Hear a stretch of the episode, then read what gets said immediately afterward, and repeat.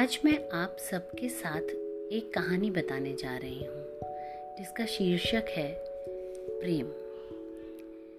ये कहानी दो लोगों की है, जिन्हें देख के मैंने और कई लोगों ने प्यार करना सीखा। मैं इन्हें भैया और भाभी बुलाती हूँ।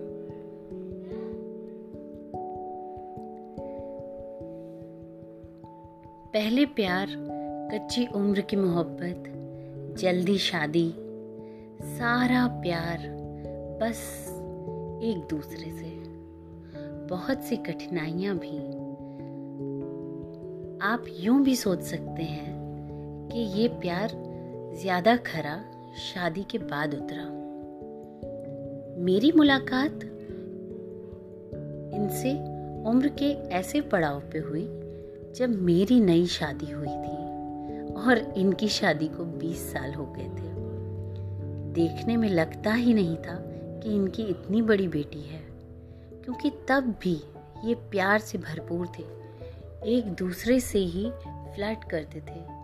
Full of happiness enjoyment and full of life बेटी उनकी बेटी कम और दोस्त ज़्यादा है। पढ़ाई में भी अव्वल है। ऐसा नहीं कि उनमें कमियाँ नहीं थी।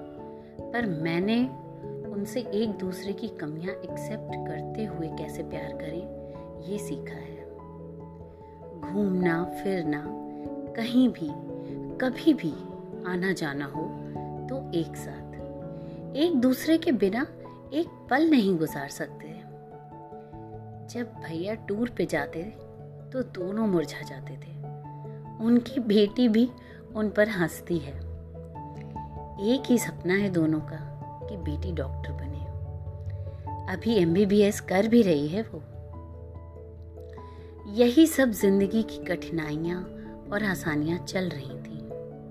और तभी साल 2021 आया, अप्रैल का महीना, कोविड सेकेंड वेव। भैया भाभी पॉजिटिव आए, जैसे कि ऑलमोस्ट सभी पॉजिटिव हुए थे उस समय। निगेटिव भी हो गए। पर उसके बाद भैया भाभी को अधिकतर कुछ न कुछ दिक्कत रहने लगी। पूरे तरीके से ठीक नहीं थे। कुछ समय बीता और अचानक भैया के पेट का दर्द बढ़ने लगा। इतने डॉक्टर्स को दिखाया, होम्योपैथी, एलोपैथी, किसी ने दवा दी, किसी ने एडमिट किया, कितने ही टेस्ट्स हुए। पंडित, एस्ट्रोलॉजर सबको दिखा डाला, पर भैया का दर्द बरकरार था। तभी एक भले फ्रेंड जो कि डॉक्टर भी हैं बाय प्रोफेशन उन्हों, उनका संपर्क हुआ। उनसे पता लगा कि मेडिकल कॉलेज में इसका ट्रीटमेंट है। उन्होंने रिपोर्ट्स देखकर बताया कि आप तुरंत मेडिकल कॉलेज जाएँ और एडमिट हो जाएँ। आपकी बीमारी बहुत बढ़ गई है। ऑपरेशन के अलावा इसका कोई और इलाज नहीं है। और वो ऑपरेशन भी पूरे शहर में सिर्फ़ मेडिकल कॉलेज के एचओडी ही कर सकते हैं। बड़ी ही मशक्क़त के बाद एचओडी के अंदर ये लोग एडमिट हुए। ऑक्यूपेंसी के कारण जनरल वार्ड ही मिला।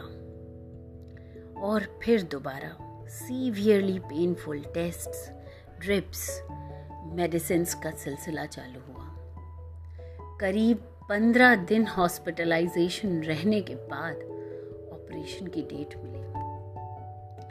उन दिनों मैंने भाभी को भैया की हिम्मत बनते देखा। वो खुद अंदर से टूट रही थी। एक दिन भी जनरल वार्ड में उन्हें छोड़ा नहीं। बोलती हैं, मैं उनके पास ही रहूँगी, साथ में रहूँगी, उन्हें अकेला नहीं छोड़ूँगी। घर, द्वार, बच्चा सब भूल गई। फाइनली ऑपरेशन का दिन आया। काफ़ी देर तक चला वो ऑपरेशन भैया को आईसीयू में रखा गया।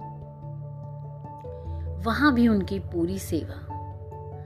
भैया हिम्मत हारते तो लड़ के झगड़ के, प्यार से डांट के कुछ भी करके उनकी हिम्मत बढ़ाती थी। आसान नहीं है जब पति आईसीयू में अंदर एडमिट हो और अकेले हॉस्पिटल में रातें बितानी पड़े। इतनी विषम परिस्थितियों में भी उनका प्यार दृढ़ था।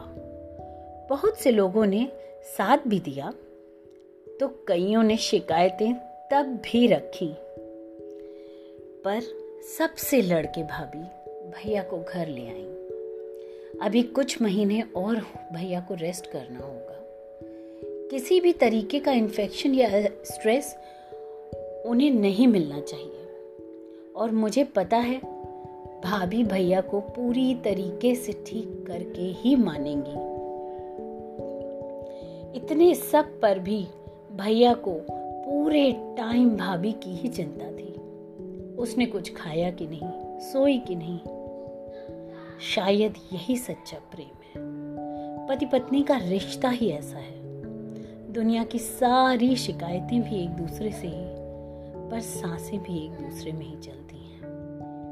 मेरा मानना है